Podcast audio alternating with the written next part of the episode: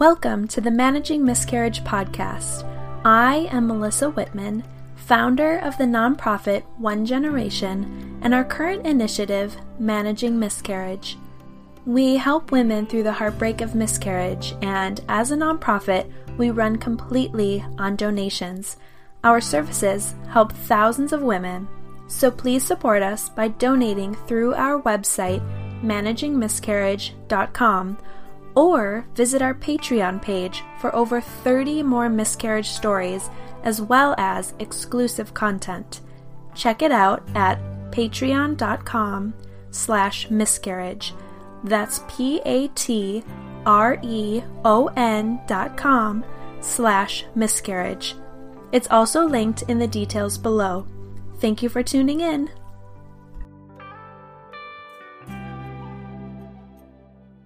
Rachel's joining me today from Melbourne to talk to us about her two miscarriages. The first one was around nine to 10 weeks, and the second one was at 10 weeks. One was last April, so just a year ago. That'll be really interesting to touch on. Mm-hmm, and the mm-hmm. second one was just this past January. Mm-hmm. And I'm so excited that you're joining us, Rachel. Thank you. take us to the beginning of this journey for you.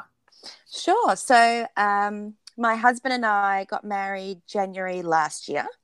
Um, and we decided that we would start trying straight away because a lot of our friends had taken a few months. So we started um, trying and fell pregnant um, immediately. Um, everything seemed to be going fine. Um, at about six weeks, I had a, a bit, a little bit of spotting, and to me, it felt like a huge amount of blood. So I rushed to the doctors, freaking out. And the doctor asked how much, and he said, Look, it's just a small amount of spotting. Um, it's actually fine. Don't worry about it. Um, he examined me and said that everything looked normal. There was nothing to worry about. Um, my cervix was closed. There was no more blood. But he booked me in for an ultrasound the following day. So we went in and had the ultrasound, and it showed a small hemorrhage around the amniotic sac. But they said that would explain a small amount of spotting, but that everything looked normal. It had everything that it needed, except it was perhaps five and a half and not six weeks along. Okay. So, can happen. Yeah. Okay. Yeah, exactly. Yeah, totally. So the doctor went, don't worry about it. You don't really know when you're ovulating if you're not checking. That's perfectly normal. It's just a few days. So it's perfectly common. Move on. So that was fine. And then he just said, um, if you do get any actual bright red blood, that's when you should go straight to the doctor. But if you get a little bit of spotting, perhaps after intercourse or something like that, it's it's perfectly normal. So don't panic. So we had no pain. Um, there was once a little bit of spotting after intercourse, like the doctor said, but it was just straight after, and that was it.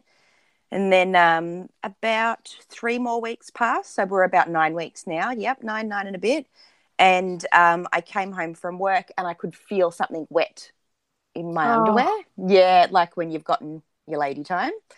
And I went to the bathroom and it was bright red blood. Oh my um, gosh. Yeah, but it was only. I feel like I'm going to give you too much information in this podcast. Oh, that's fine because everyone listening has been there. good, but it was just um, two wipes. I wiped twice, and then it was gone and we rushed to the hospital anyway and then even then no no blood nothing not even a spot. So they examined me there and said same thing cervix is closed there's no blood up there. Perhaps it was a bit of a leftover blood from your hemorrhage. Your hcg levels seem pretty normal but come back in the morning and see the epac team which is the do you have those there the early pregnancy assessment clinics in the hospitals um, we have I don't them. think so. Yeah, we have little special units in the hospitals. That's for the like before twelve weeks. Oh, how wonderful! No, yeah. I feel like we're just left alone. Like, sorry, see you at twelve weeks. Yeah, yeah, the EPAC. So we came back. They just start them, I think, at seven in the morning. So we got back first thing in the morning, and they did an ultrasound. And the doctor, this was what made it so hard. That was so lovely, and he turned to us, not the doctor, the ultrasound technician and he said, um, "We'll totally get a heartbeat today. Are you ready to meet your baby?" And we're like, yeah, "Yeah!" And he started the ultrasound, and then he just stood up, walked out, and got the doctor. So oh, yeah, we my gosh, yeah, we knew something was wrong. And then she came in, and they kept looking and looking and looking and looking. And then she went, Oh, and she said, We had trouble even finding your amniotic sac. So she said, It's just an empty little crumpled sac now.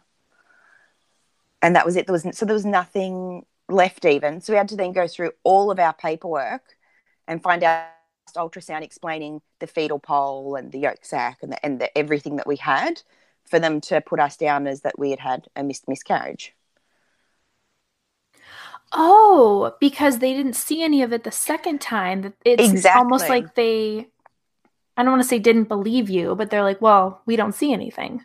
Yes, because afterwards they were really lovely and they take you into their office and explain it all. And she said it's just unusual for me to have continued carrying it when it's it's totally perished.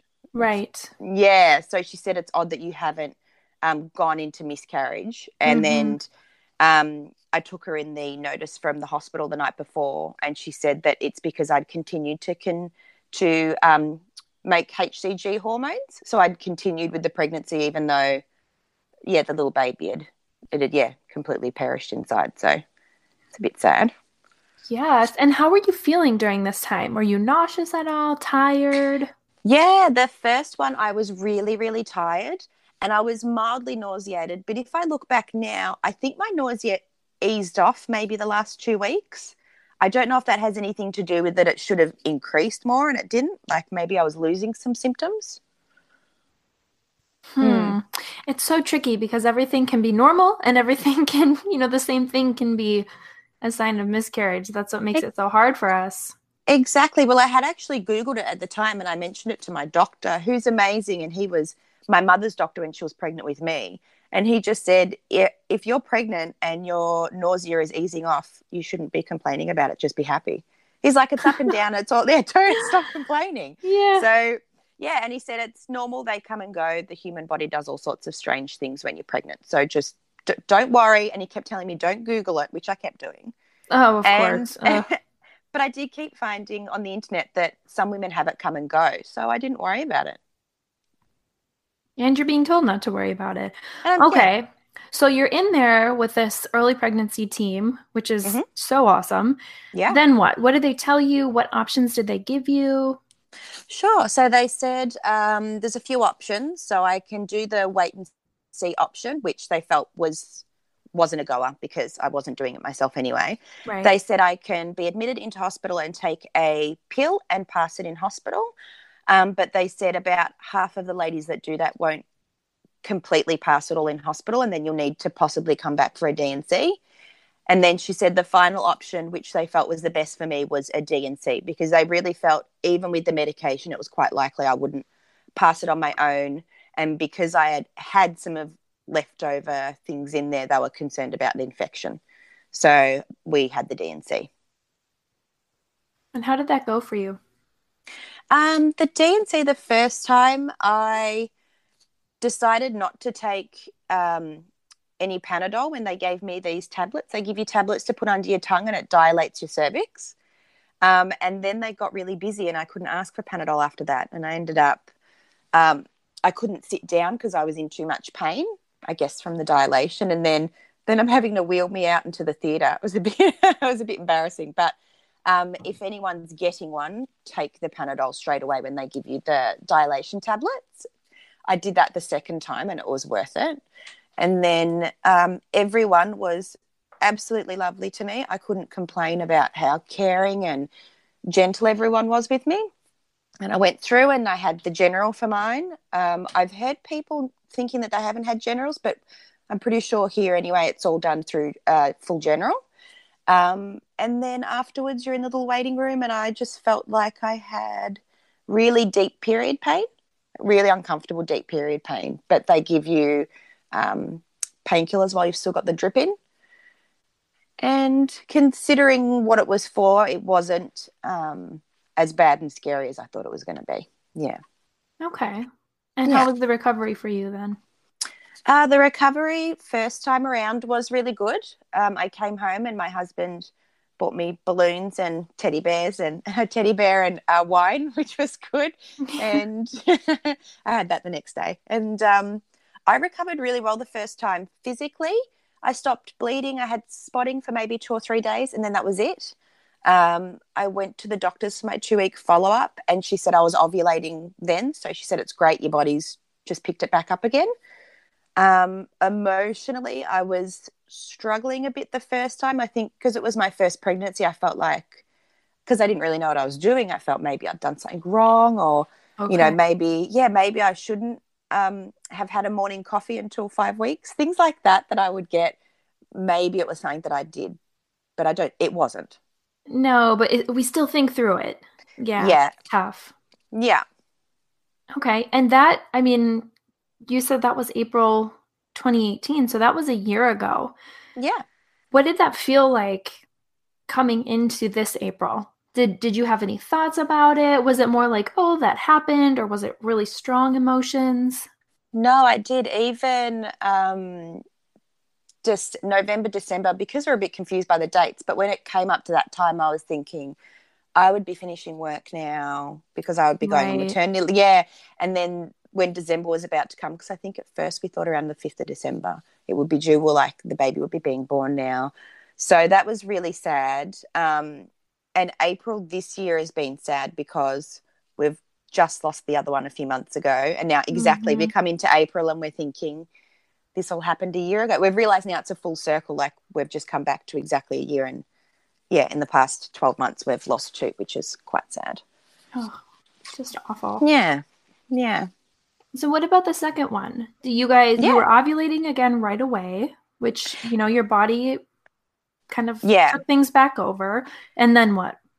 Yeah, so my body picked it up really well, but um, we weren't able. We were trying for about five months to get pregnant. We weren't having any success, which isn't bad, bad. But I went to the doctors and just said, I'm probably really anxious. And it was because I had this feeling of that I wanted to get back what I had. Like I just, I knew that I couldn't have the same baby, but I just felt like I was missing out. And it was the same thing. It was getting closer to December. And yeah, I thought my whole life was going to change and I was going to become a mother. And then I was just dropped back into reality and I'm just not a mum anymore. So I was really trying to pick up that feeling and fall pregnant again and continue with yeah, trying to have a family.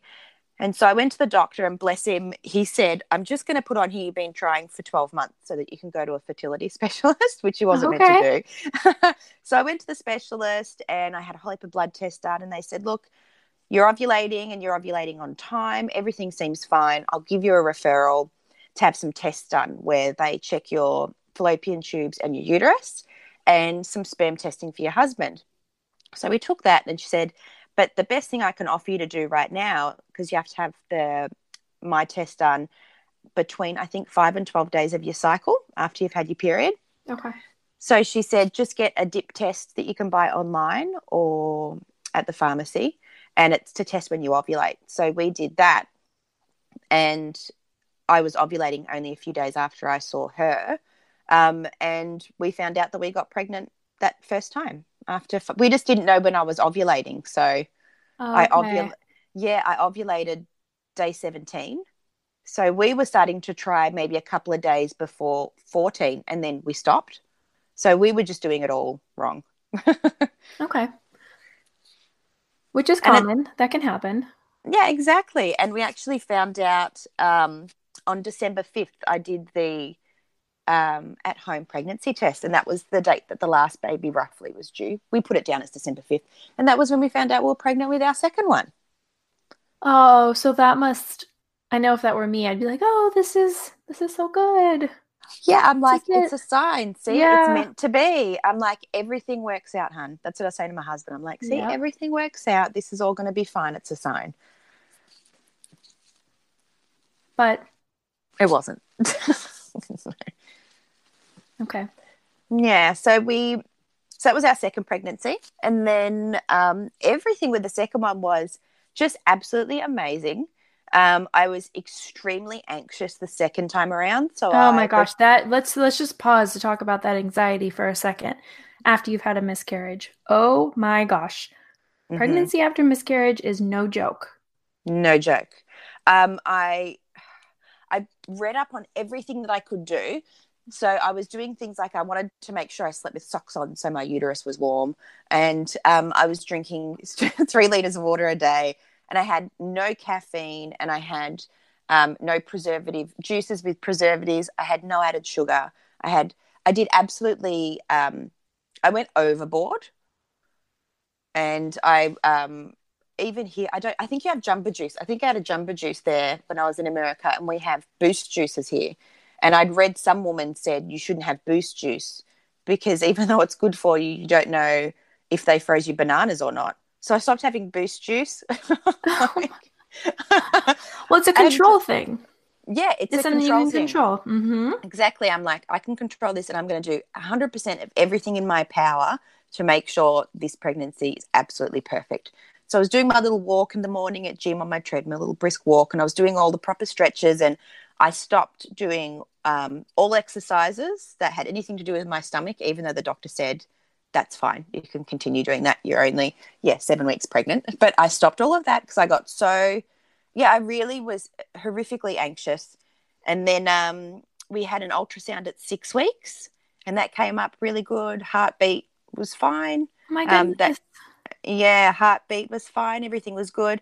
My HCG levels were really high. At six weeks, I was actually measuring about eight weeks. And the doctor went, That's great. If you're ahead, there's nothing wrong with that this is fantastic. And he was really comforting me, going, you know, Rachel, this one's going to stick. It's very, very rare for you to have two consecutive miscarriages. And then he said, and if you had two missed miscarriages in a row, I, I wouldn't even know if that would be on the chart. Like it's, this is, you know, this one's going to stick. It's going to be fine. So then everything continued fine. I was pretty much nauseous all the time. I felt sick and I was tired all the time. So, yeah, I knew that I was, I felt it was a sign that I was doing better because I just felt queasy and tired and cruddy. And we got to about two or three days before my 10 week ultrasound. I booked a second one because I was having, um, it's called, I think, an NIPT blood test, which is for any abnormalities. Um, and I was so paranoid from the first one. I just wanted to make sure through blood work that everything was fine this time. Um, and a couple of days before, I started feeling um, more unwell than normal. And I had to go to the toilet like a lot, a lot. I had a lot of bowel movements and I was unwell for a couple of days. So I started panicking. And how far along we, were you at this point? I was uh, about nine and a half weeks. Okay. So I went to the doctor's.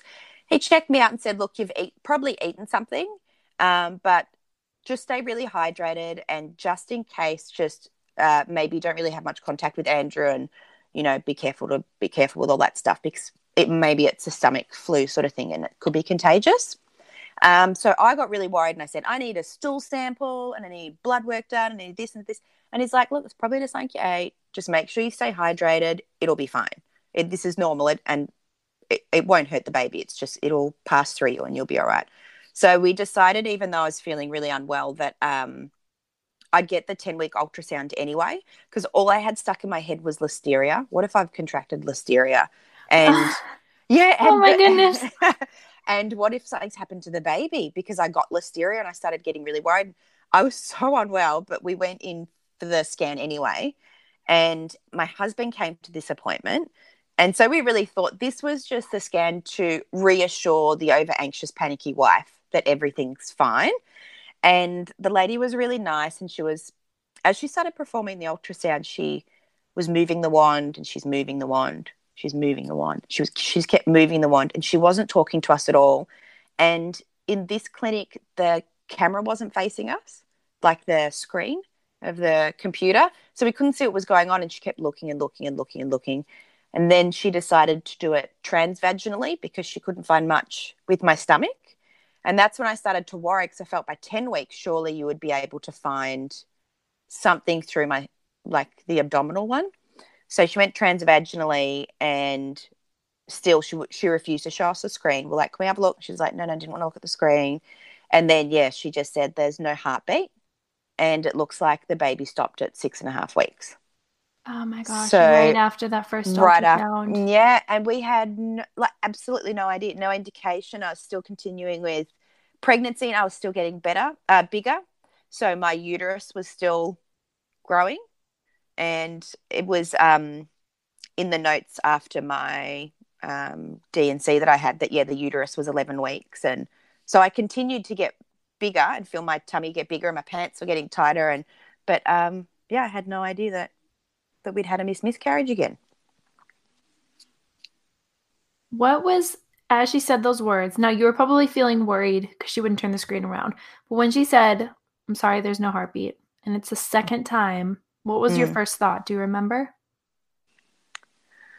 I remember just looking at my husband because he'd um, had been having a really hard time with his dad struggling with cancer and his brother having cancer. And I just remember him being so excited about coming in and that this baby was such a happy thing for him. So I just remember just turning to him and he was, he just burst into tears.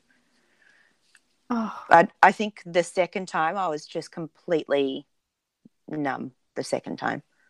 Totally numb. Like it just wasn't even happening. Because everyone says it doesn't happen twice.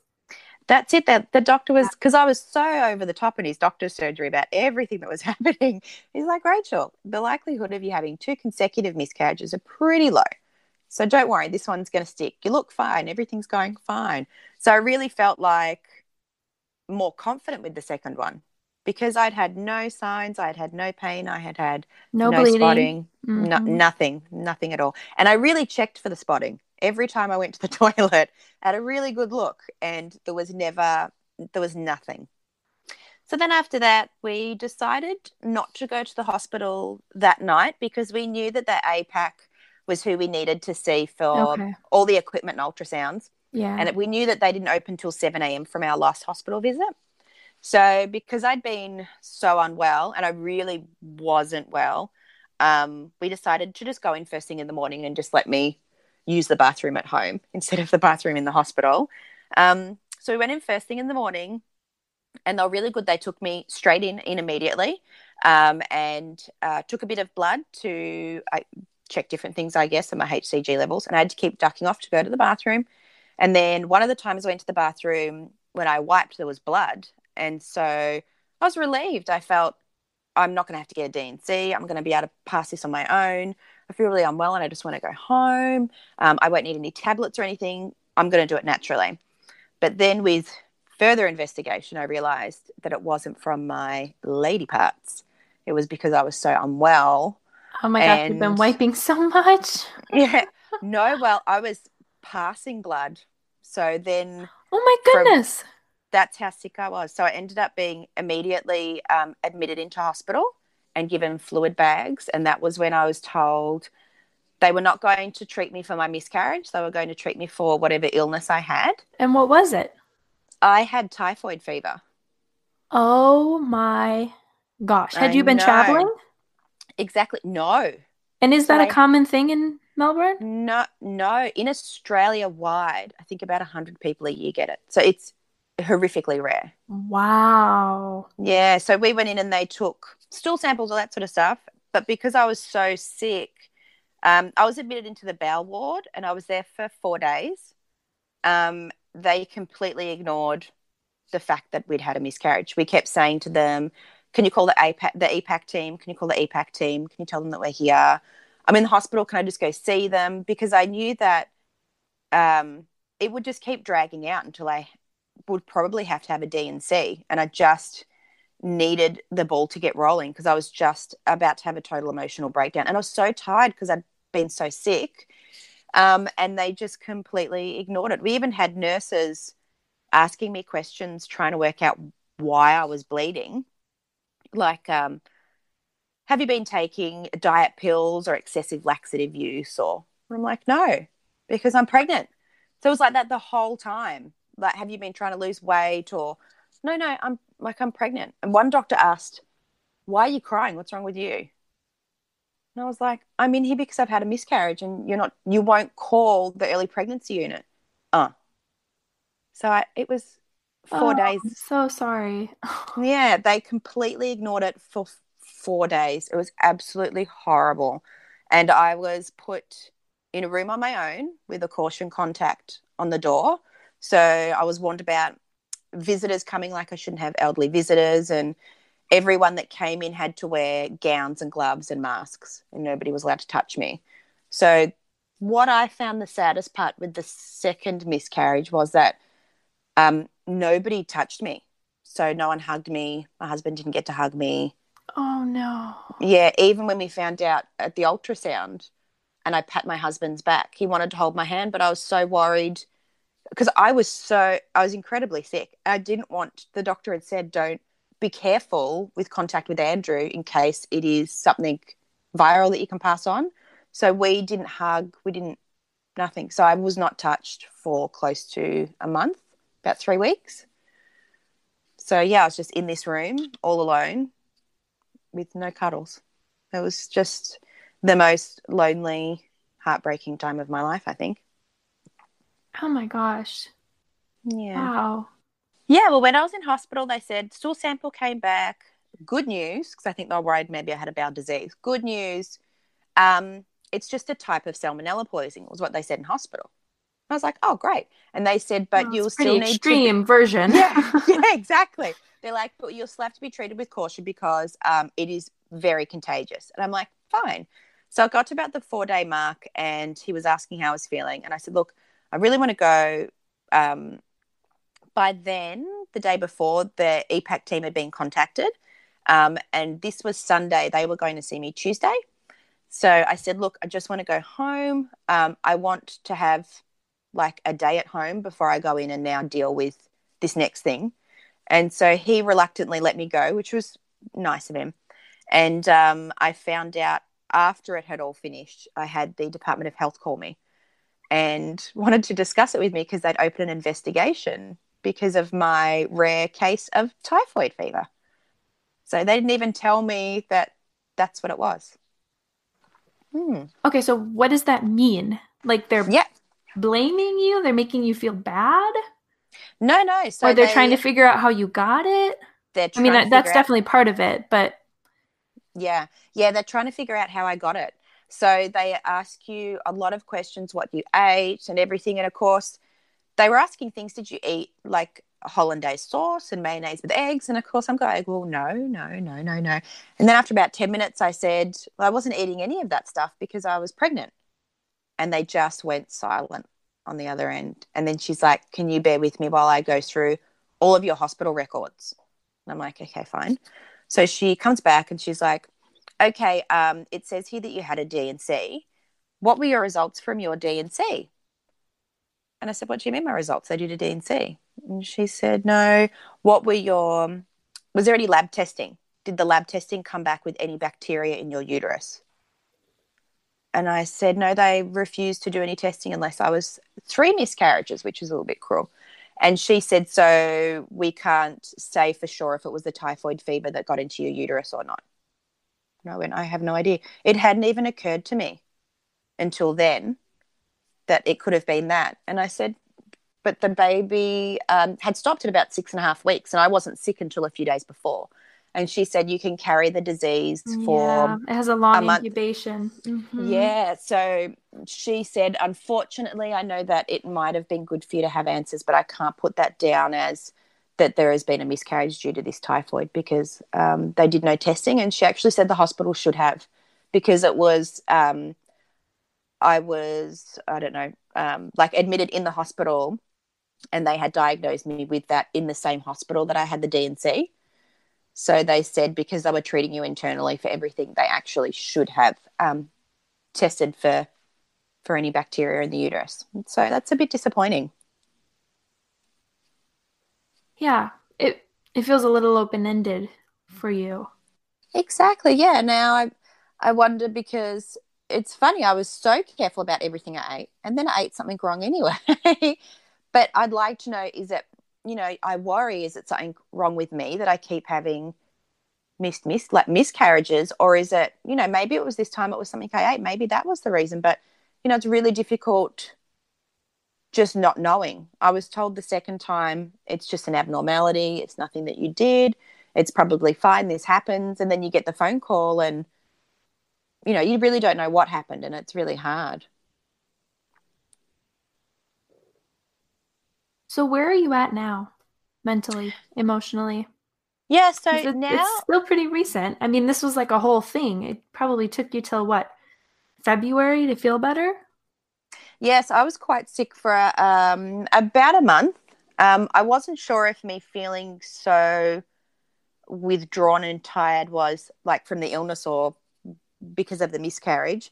But this second one, I struggled um, really, really heavily with. Um, I felt it was quite bad depression. I've always been very open to what you put out in the universe, you get back, and that you know it's the ebb and flow of life. Good and bad things come and go, and that one day the sun will shine for you again.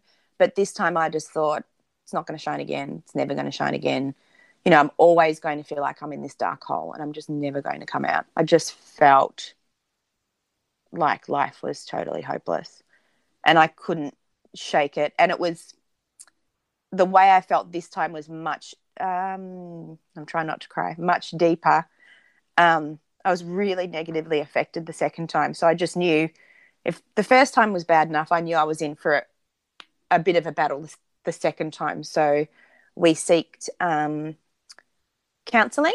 Um, Yeah, which was really good. And I am still seeing my therapist, which is amazing because I've just found, you know, my struggle is that you go through the first 12 weeks and you're meant to keep that to yourself, but I've got to keep going to my full time job and, you know, keeping up my full time hours and feeling sick, like I want to vomit and I'm tired. And you're going to keep that a secret. And then you find out that you've miscarried and then you're meant to keep that a secret. And I just I kind of call BS on that. I think it's so unfair that women and husbands, because, you know, my husband was unsure who to talk to about it. I just think it's so unfair and it's so poisoning for mental health. Like, I really found like the first time I was so on my own until I started sharing with people. Um, so we started seeing Maria. Um, we get free therapy in Australia if you go to your doctor. Um, you can get some forms filled out and you can get up to 10, th- uh, 10 free um, therapy sessions. So I started seeing a lady called um, Maria, who is amazing, um, just a real spark. And I think my big turning point with her, and this was my giant light bulb moment, was I said, the main thing I can't get past is all of my babies, both of my babies, all of their things fit in one shoebox and it lives in the wardrobe. And I can't get past that these two lives that meant so much to us, that had such a big impact, fit in this tiny shoebox that live in my wardrobe. And I'm like, I just, I can't get past it. And it just makes me so sad. And my very vivacious Maria said, okay, for starters, it's not a shoebox, it's a memory box. And you should go out and buy two beautiful boxes, a box for each baby. So we had um, our tiny Teddy was our first baby, and our Jelly Bean was our second baby. They were their names. So she was like, go out and get Tiny Teddy and Jelly Bean their own box, um, and put all of their beautiful things in there and all of their you know little ultrasounds and things in there. And she said that she recommended for me to do something in memory of each of the baby. She said something like a pot plant that you can care for, or something that is a nice reminder of what they were to you and what they are to you. So I went and bought two really lovely boxes. I think I took about three hours in a gift shop to find these gift boxes. And we got home, and um, my husband and I put everything out in the bed and put them away in each box. And I went to put them, I'm trying not to cry, I went to put them back in the wardrobe. And my beautiful husband said, No, no, no, no, you can't put them in there. You need to leave them out on display. So my husband has put them up in our bedroom where they can be seen. and we decided um, instead of buying pot plants, because um, I'm not very good at gardening, even though I'm a florist, I'm terrible with um, plants. They tend to die. We decided maybe we wouldn't take the chance with the pot plants. Oh, yes. and we made um, angel sun catchers and we made them with the colors of each baby's birthstones. So they're just little reminders in our window that cast little rainbows all over our bedroom of our little angels. And it's nice because it feels like they're still there and they're just these two beautiful little angels. Yes, yes, yes, yes, yes. That was my big turning point. I'm still I'm a little bit up and down, but that was the point where I felt like I don't need to hide this and it's okay that they're still there and if I want, I if I see anything, I can still collect it and put it in their little box, or I can write them little letters or things that I'm thinking, and I can put them in their boxes. I don't have to just because it's happened and the D&C's done and that feels so final doesn't mean that I have to shut the door and forget about it because I'm not going to. I'm going to talk about it and I'm going to have my little sun catch angels and and keep remembering them. That's beautiful. Yeah. Thank you. I love it. Is there anything else you want to share with us? Um, I'd, I'd really like to share the importance, I think, of um, just mental health with miscarriages for not just the wives, but for the husbands too. Oh, my husband. Such a good point. Yeah, my husband really struggled, and I think um, he felt like, um, you know, a lot of the burden is was on me, and a lot of the focus, you know, I guess naturally was on me. My husband really, really, really, really struggled. He desperately wanted both babies, and he, you know, he's just been absolutely devastated, and he's really struggled with standing by and watching me continuously go through this, and um, there's just nothing that he can do, and he's had such a hard time, and I think this, you know, we're getting a bit more focus on the women, but I feel like there's next to no focus on the husbands at all, and they've lost a little one as well, and we actually go to group therapy, um, like a big group support group. Um, and in that support group, my husband really speaks up. So my husband tells the story, and my husband talks about how he feels, and he finds that to be a really um, great relief. And that's with SANDS, S A N D S support group. Um, I'm not sure if you have them there in America, but they are Australian wide. Um, I've got all of their contact numbers and email addresses um, and websites. And we go to that. My husband finds that that's the best. But I just feel people really need to talk. If you talk to other people, it's like this whole world opens up of everyone's stories that they share with you. And my husband felt a lot of support from his um, work friends. Um, and even just that once you open with people, they know that there's something wrong. They know maybe why you're a bit tired, uh, tired or quiet at work or withdrawn. And it's, um, yeah, just a really great way to appreciate your friends when you start talking to them and they can share back with you and they can really support you as well. I just think it's such a shame if people feel that they have to be alone in this because they're just not. And I just think it's really unhealthy to just your general well being if you hide it and keep it all to yourself. I just think it's so sad. And people want to help. But when they Yeah, don't it- know what's wrong or they don't know what you need, they don't know how to help. So, yeah, you've made some really good points to just speak up. Yeah, hundred percent. A couple of the girls at work were, you know, are you okay? Why are you so tired? You, you know, you're not feeling well. What's wrong? And sometimes, depending on who it was, I just, I'm just having a bad day. I'm just having a bad day. And eventually, you know, I'd start sharing with the girls a bit more, and then it's just this whole support network. You've got them at work and at home and wherever you share. It's, it's incredible. It's like the weight suddenly gets distributed. It's not just Ah. sitting on you. hmm Oh, exactly. And then when they share back with you, you're not alone. You, you, Right. you know, and it's mind blowing what these other women have gone through as well, and are happy And to share they've probably you. never spoke up. So it, it's helping them as well that you're being vulnerable. exactly these women that I've worked with, and some of them I had no idea that they'd had miscarriage until until I started discussing it, and they would say, "Oh, you know, June last year I lost a baby," and and then they'll tell you their story, and you suddenly have this additional bond with a friend, and that continues because i'll continue to check on you, and then as you keep going through the process, and I'm still going through the process, they're still there, and if you ever need anything, or if you know when you are starting to feel a bit more upbeat, or when you're then having another bad day, you can go and you've got that friend that you can talk to, and they're so supportive because they understand they've they've gone through it themselves. I just feel like this has been part of my you know part of my healing. Like this just means so much to me. I sharing is just so important. It is. It is. But it's not very easy. So I just want to acknowledge that you've taken a huge step to do this, to come on here and record this. I know it's not easy. So thank you. No, thank you. You're right. When I booked it, I thought, oh my goodness, what have I done? Oh Exactly. no, no. but Can. I still cancel? Yeah. I know. Interested in hearing more miscarriage stories? We have over 30 more episodes on Patreon. Check it out at patreon.com slash miscarriage. That's P A T R E O N dot com slash miscarriage. It's also linked in the details below. Stay connected. Find us on Instagram at managing.miscarriage, on Facebook at Miscarriage Nonprofit, and don't forget to download our free e guide on our website, managingmiscarriage.com. If you liked this episode, please leave us a rating so more women can find us. Also, listen to exclusive episodes directly on the Patreon app.